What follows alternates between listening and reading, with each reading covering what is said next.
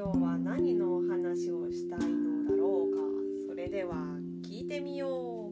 こんばんは。今日は初めて一人で録音してみているももです。みさとちゃんと話す方が楽しいのは楽しいんだけど、オタク話を弾丸でみさとちゃんに聞かせるのは申し訳ないっていう気持ちになってしまうところがあり、それでもいつもよく喋っていると思うんですけど、今回3日間韓国に旅行した話でもじゃあ何喋るんだろうって今思いながら録音してるんだけど、もうちょっとオタク話として話してみようかなと思って録音してみています。まずこの間の回でも話してたんだけど、10月9日から11日の間2泊3日で韓国の旅行に行ってきました。でしかもそれが私にとって初めての韓国で初めての一人海外旅行でした。でもちろん目的は推しを見に行くんだけど、私の推しはペンタゴンっていう K-POP のアイドルグループなんだけど、その中で推しメンはフイっていうグループのリーダーで、イフェテクフイっていう名前の人です。で今回行った理由は、そのフイが韓国のミュージカル三銃士っていう作品で主役のダルタニャン役をやるっていうことで、最初は初公演と最後の公演が見たいなって思ってどっちも予約してたんだけど、前の回とかでも言ってた9月の最初にあった日本のイベントに行ってるのから1週間後くらいしかなくて、ちょっとあまりにも時間がなさすぎて初海外一人旅行準備ができないなっていうのがあってキャンセルしました。で待ちに待った10月9日のミュージカルでしたね。でしかもこの日に行こうって思ったのは、そのペンタゴンっていうグループが再契約の日が10月10日で、K-POP アイドル好きな人だったら再契約って言ったら分かると思うけど、大体のアイドルグループが事務所と7年で契約してて、その7年を過ぎて再契約してまたグループ活動を全員で続けるかどうかっていうのが、その韓国のアイドルグループのちょっとオタクとしては試練というか、それを乗り越えれるかどうかっていうのがあるんですけど、でペンタゴンは今年2023年の10月10日で7年目を迎えるっていうことで、そういう日程があるから、私はめっちゃペンタゴン再契約するって信じとる人間だったから、その先輩の B2B もその当日になんかイベントっていうのかな、なんかあったという噂を聞いたりもして、ワンチャンあるんじゃねえかと思ってそれもあってこの日程で韓国行こうって思いましたね。でちょっと悔しかったのは私がバカなせいなんだけど、私は10月9日が最終公演だと勘違いしておりまして、よく画像とか見たら普通に11月いつぞまでって書いてあるのに勘違いしとって、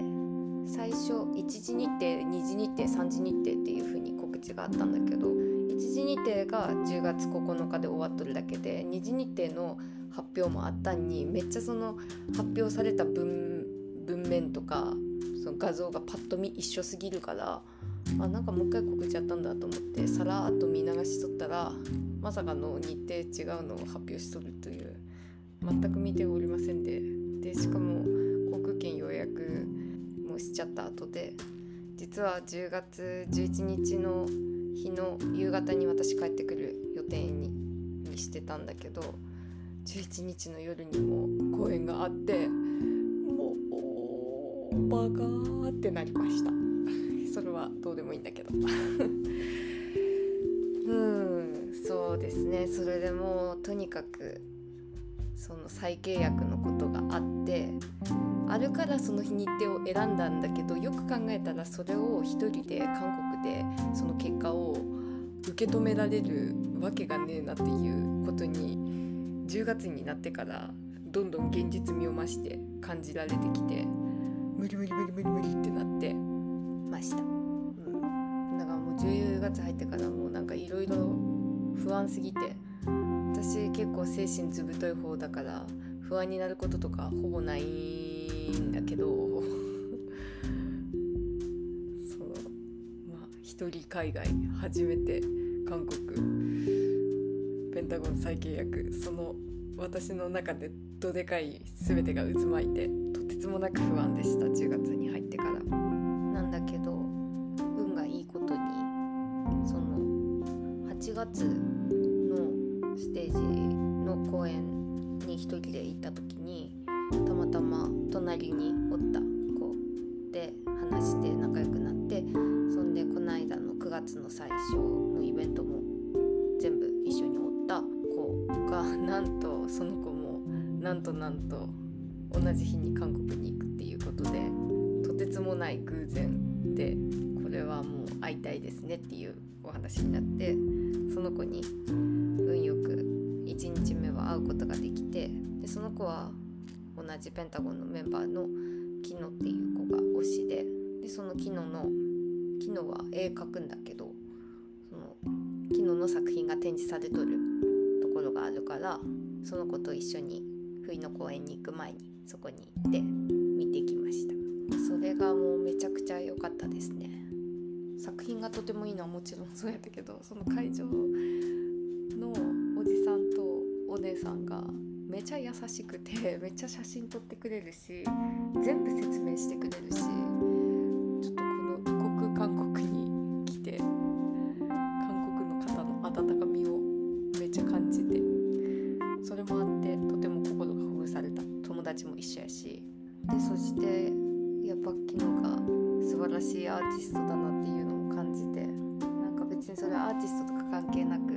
一瞬一瞬の時間を感じて大切にすることってなんかとても生きていて素晴らしいって感じさせてくれる行為だと思うんだけど、でそんな中でも私はオタクっていうことをしてるのは、ただ平凡な時間の美しさももちろんあるけれども、特別に何かを見せようとかそういうことをしてくれとる瞬間ってやっぱり素晴らしい瞬間だと思うから、人間が人間のために、人間を喜ばせるために作るステージ、アイドルに感じる美しさってそういうものなんだけど、まず顔面が美しいでしょ。で顔面が美しいだけでも美的鑑賞対象になるにもかかわらず、さらにその方たちが美しく歌い踊りでそれを私たちに見せてくれるっていうのは本当に喜びでしかない。それはまあもう浅く言って深く言うことなく喜びでしかない、そういう瞬間。しかもそれがそういうオタクのためにやってくれとって美しさしかない、愛しかないみたいな、そういう美しさとかなんか刹那的な瞬間みたいなのを感じるのが好きで、私は多分オタクやっとるなって説明するとそうかなって思うんだけど、このアートプロジェクトはその舞台の上で歌とかダンスとか音楽を披露してる瞬間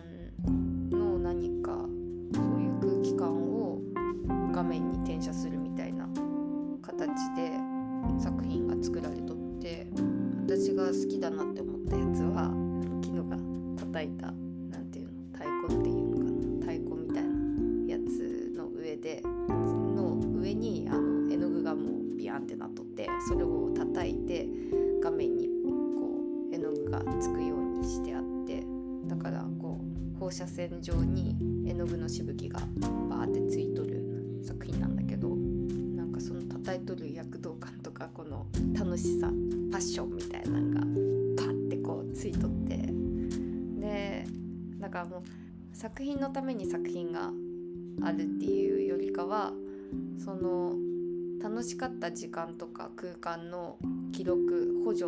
として作品があって、だから本当に写真みたいな感じ、写真じゃない方法でより別の部分を生々しく残す方法として作品が選ばれとるみたいな。で、まあ、この世に写真というものがある限り、生まれてしまったばっかりに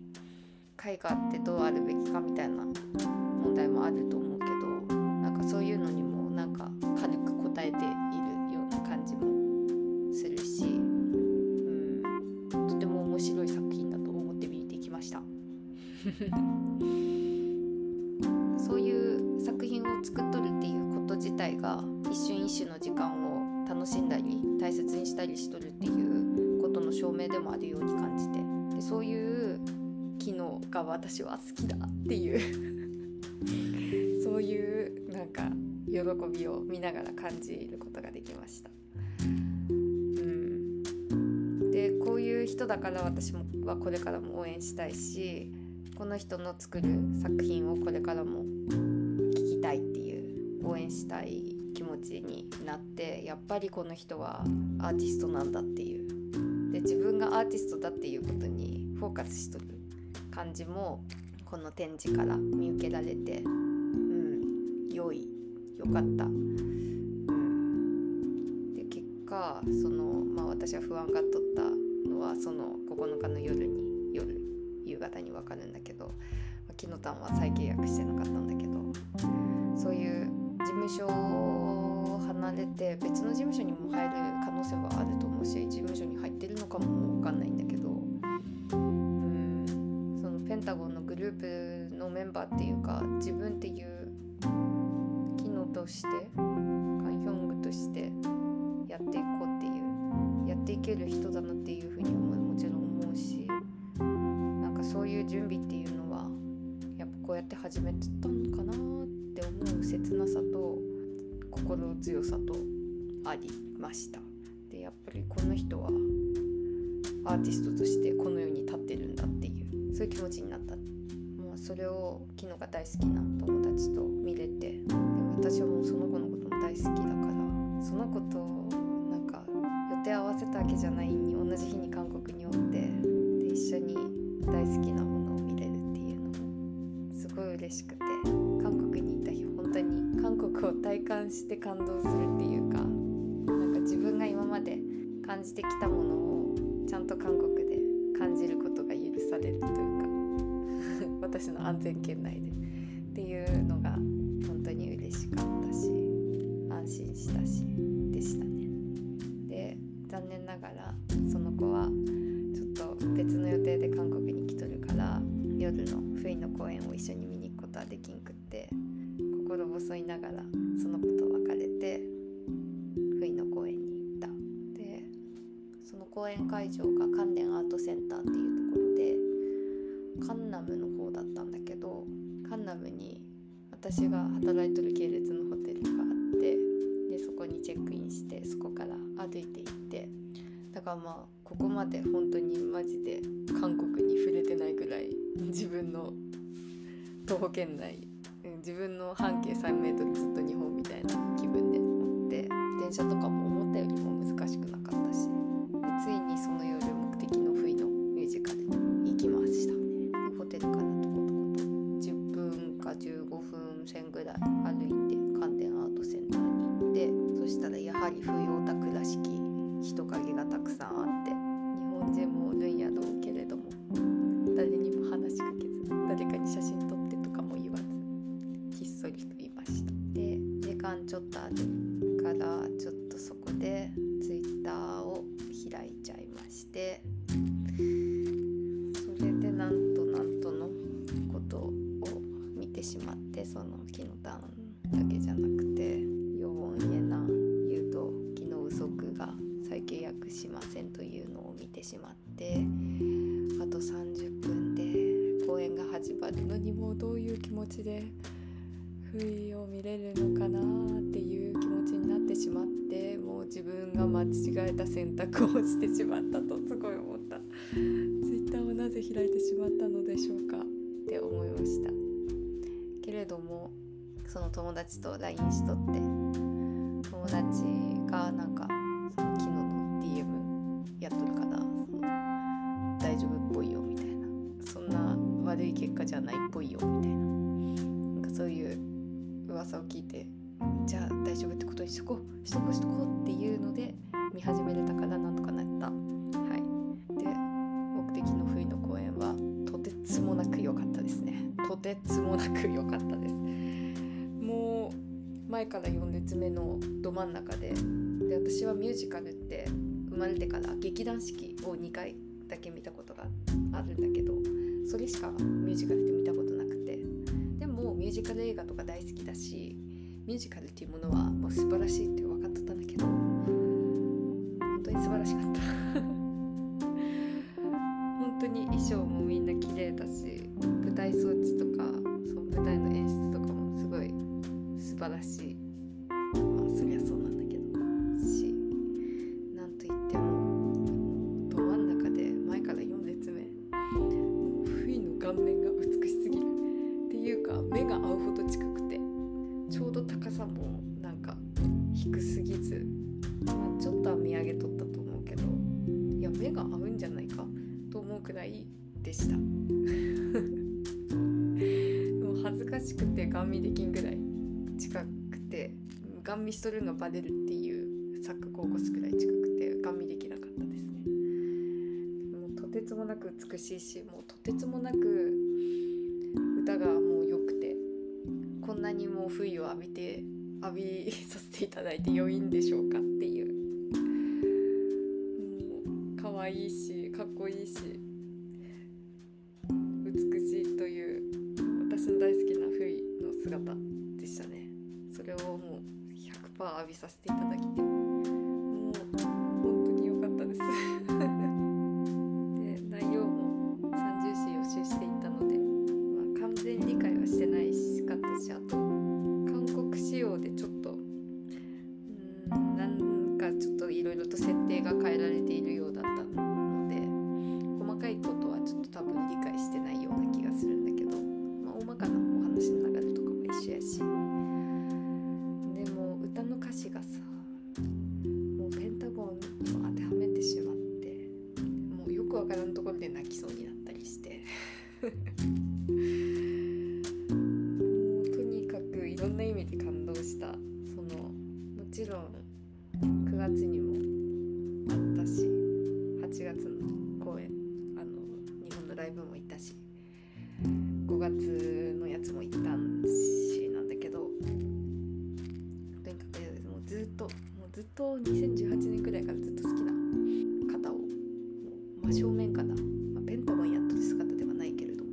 浴びれて素晴らしい時間だった。もうそれ以外言うことないな。本当に素晴らしかったっていうことだけで、本当に美しかった。可愛かったし。で、しかもその舞台から降りてくる演出もあって、私のその同じ列の端っこの人が天使に選ばれてまして、その子の顔面めがけて、その子を見つめながら歌ったり踊ったりする、とてつもない間近で見られて、まあ、舞台に立てるのも間近だったし、舞台降りてきたらもうとてつもない間近でたまりませんでした。はい、はい、もう一生好きです、はい、ずっと好き。まあもうその脳内にはペンタゴン再契約問題、やはり問題だったのかもしれないのかもしれない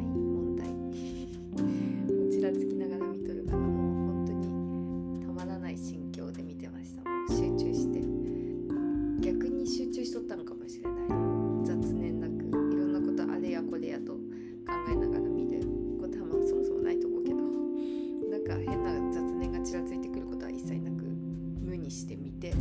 たまにペンタゴンだけがちらついて、とてもオタクとしていい状態で見れたのではないでしょうか。公演終わってから SNS とか見とっても、なんかペンタゴンは終わらないぞみたいな、いや解散したって言わ書いてねえぞみたいな、キューブと再契約しなかっただけだぞみたいな感じの感じをこう全力でこうやってくれてまして、全くもうすぐに全てを信じる女なので、すぐに全部を信じて、はい、もうめっちゃ元気ってなってました。でしかもその日すぐインスタライブもしてくれとったし、だからもうすごい不安だった。その韓国でのたれ死ぬのではないか問題はなしになりまして、とにかく9日すべてを浴び元気になって、10日はそのペンタゴンの事務所がある事務所のキューブがあるソンスドンっていうところに行きました。でそこで陰線猫プリクラを取ってくるのがミッションだったんで、自分でミッション遂行のために行きましたね。で元気よく買い物して、なんとかその日そこにいたという記録を残してこようという意志があって買い物してきた。10月10日キューブに近くにいたという記録を残そうと買い物してきた。でその事務所のカフェに行っとるときに、そこにいるときにその日デジタルシングル「約束」っていう曲を出すっていうのを10月10日のお昼の12時の発表をキューブの事務所のカフェで見れて、オタクとして幸せでしたね。ちゃんと全てをリアタイできとるみたいな幸せ。なんか理解できとるかできてないか問題もちょっとオタクにとって壁だと思うし、リアタイできてなかったら意味ないみたいなの壁だと思うけど、なんかもう間違いなくリアタイしてるという気分、それがもうね、オタクやれてるというか、自分一人がオタクやっとる意味のなさを日々感じるオタクとしては、嬉しい出来事。ちょっとはこうやって同じ日々を歩めて、何か感情を揺るがしとる人間が一人でもおるというのは意味になるのではないかという気持ちになれるから嬉しかったですね。で元気を買いました。買いたいなと思って見とったロックフィッシュウェザーウェアっていうブランドの、本当はバレーシューズを買おうと思ってたのに、バレーシューズじゃなくて普通のお靴と帽子と、あとはそこら辺にあったお店で服1着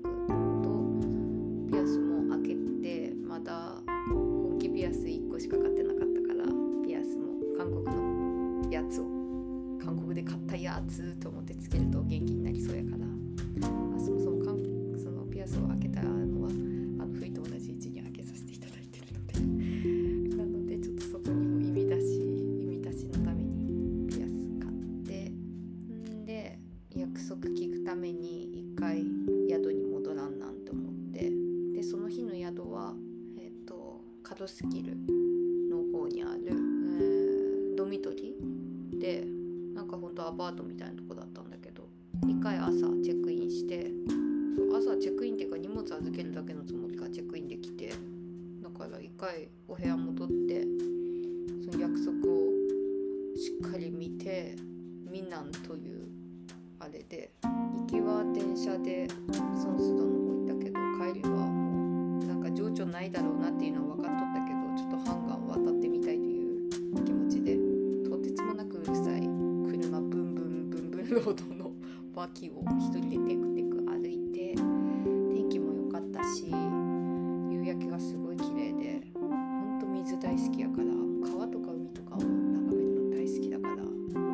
クミュージックはまあブンブン車で最悪やったけど、もうとにかく幸せな気持ちになったね。そのハンガン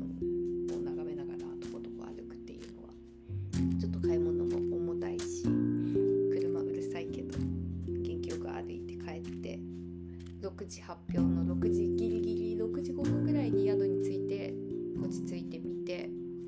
泣いたよねもう泣きましたね。なんていうことだと思って、その約束っていう曲は私がその8月の公演で感じ取ったこと、で美里ちゃんとも話したことで、青春って感じ。青春っていうのは何かというと、10代にしか訪れないものというよりかは、私の中での青春という概念っていうのは、全力で頑張って、でその瞬間になんか全てをかけて、こう今しかないみたいな勢いで頑張るからこそ生まれる、なんかないまでのこうギリギリした感動とかが詰まった瞬間、そういうのが青春って思っとって、でなんか本当にその8月の公演は今まであんまり活動がなかった中で5月から続けざまでちょっと忙しいスケジュールでコンサートしてくれとって、まあ、本人たちはすごく大変だったと思うけどものすごく楽しかったんだろうなみたいな、その準備してる期間もそういうで、この機会、この日本のユニバースに会えるこの機会を大切に考えてくれて全力で取り組んでくれたんだろうなっていう、そういうなんか感じが私にとって青春って思う。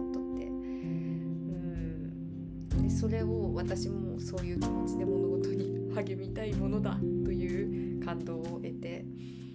であと自分ってもう終わっちゃっとるって思ったら終わっちゃっとるけど、もう私も28歳だし、まあ、美里ちゃんとはそういう話でしたんだけど、終わっとるって思ったら終わっとるけど終わってないって思ったら終わってなくて、まだまだこれからって思ったらまだまだこれからで、だからまあ青春っていう言葉が、まあ、適しとるかもわからんけど、何回でも青春はできて、何回でもこう大人になったから青春みたいなギリギリした感動を持てんっていうわけじゃなくて本人次第だっていう、そういう気持ちにさせられてまして、だからその「約束」っていう曲にはその8月まで今までずっとなのかもしれんし。特にその映像には8月のやつも使ってくださって撮ったし、曲中のペンタゴンサーダー編っていうユニボスの声はきっと8月のものなのではないかと思っていますけれども、それもあるから8月のことかなって思うんだけど、そういう、ペンタゴンの青春みたいな日々、そこにかけるみたいな強い思い、力みたいな美しく切ないものとして形になってるみたいな感じで、まあ泣かずにはいな折れないという曲になってましたね。胸が熱くなる曲でした。で、まあその勢いのままヨウがインスタライブする。で、前日からキノタンがインスタライブする。で、撮ったから6時には帰らんなっていうあれだったんだけど、その友達とまたずっと LINE しとって、その子は前のイベントの時とかもギョダボの香水をつけてきとって、でそれからなんか木の田も持っとる香水ということでつけているということだったんだけど、まあ、とにかくなんか私はあんまりギョダボの香水って人気やけどなんか好みでないと思っておりまして、勝手にで人気だからなんかサンプルみたいなのを嗅いだこともあるけど取り寄せたこともあるけどあんま気に入ってなかったんやけど、なんかルダボとその子と先月9月のイベントの記憶がこう混ざり合っとって、とてもなんかルダボに思い入れがある状態になっとって、なんか私も欲しいかもしれんっていうなんか推し香水ではない推し概念香水みたいなもはや何なんだそれはみたいな状態になってたんだけど、その友達がルラボ行けば今日の日付入るしそうすればよかったみたいな、ルラボで香水買うと日付と名前とか入れてくれるからめっちゃ記念になるということを言い始めて、めっちゃいいじゃんそれってなって、ルラボの香水買いたいという気持ちになってたところ、そのならせてくれた友達本人からそういう話を聞いたらなんかめっちゃ買いたくなって、でもいつ始まるかわからんインスタライブ待っとるっていうか、いやすぐそこカロスキルにもルラボン店舗あるじゃんということになってそこへ行って、それで香水買ってきまして、一応高いので一応1回腕につけて夜の散歩、カロスキルのなんかにぎわった道をポチポチ一人で歩くということをやったんだけど、でソウル限定の香りと、まあ本当はその子とつけとったと同じやつが欲しいっていう気持ちもあったけど、まあそもそもそれがあんまりタイプではないっていうのもあったから。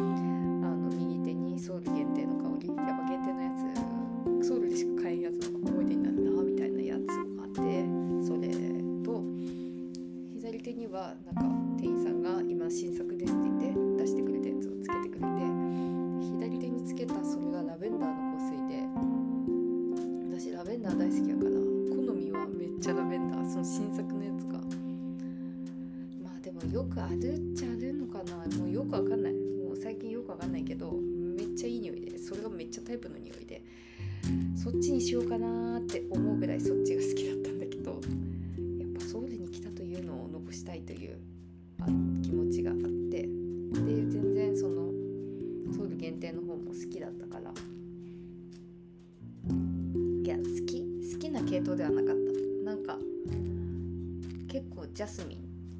強かったけど、でジャスミン強いのって結構ものによって、ジャスミンの匂い自体は嫌いじゃないし、むしろ好きだと思うんだけど、ジャスミンの香水ってなるといろいろ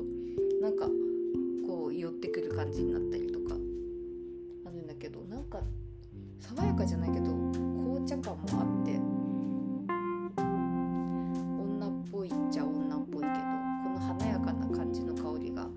私のこの思い出ソウル感もあるかもしれんということで、この日々の香りということにするのにいい香りかもしれないというのがあって、華やかなジャスミンの香りがするシトロンなどに、シトロンという名前の香水を買ってきました。でちゃんとユニバスも持って入れてもらって、10月を買って刻まれて、でも悲しいことにカドスキルって入ってまして、ソンスドにも店舗があったので、そちらで買えばよかったというちょっとした後悔もありながら、でちなみに今もつけてまして、最近夜これに包まれて寝るのがいいですよね。でちなみに今ペンタゴンパジャマを着てます。チャーブズとコラボしたペンタゴンパジャマ、これがめっちゃ可愛いし、めっちゃ好きでめっちゃ着とるから、ちょっとしらっちゃけて着とって、もうめっちゃ詳しいけど、また売ってくんないかなっていうのはもうないよね。これはとてつもないレア商品になってしまいました。でもめっちゃ可愛いんです、大好きこのパジャマで。11日は最高不意の雑誌を買いに行って帰ってきました。また来月、今度こそ本当の最終公演とその1個前の公演見に、今度は1週間ぐらい韓国に行ってきます。今回はもう詰め込みで予定をこなしていくだけだったし、ご飯もちょっとお母さんがチャウヌ好きで、チャウヌがサブウェイとコラボしとったせいでっていうか、おかげでサブウェイにしか行かなかったので、なん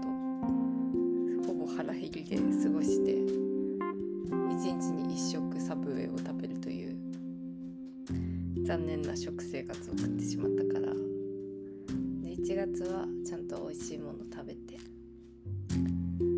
韓国旅行らしい韓国旅行してくると思います。はい、そんな感じで自分勝手に喋ってみました。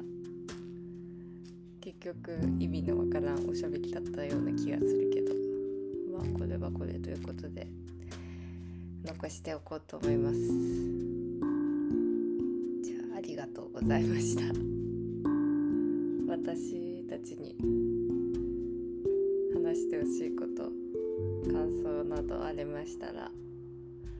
概要欄にある質問箱かインスタグラムに DM 送ってください。ではまた来週。ありがとうございました。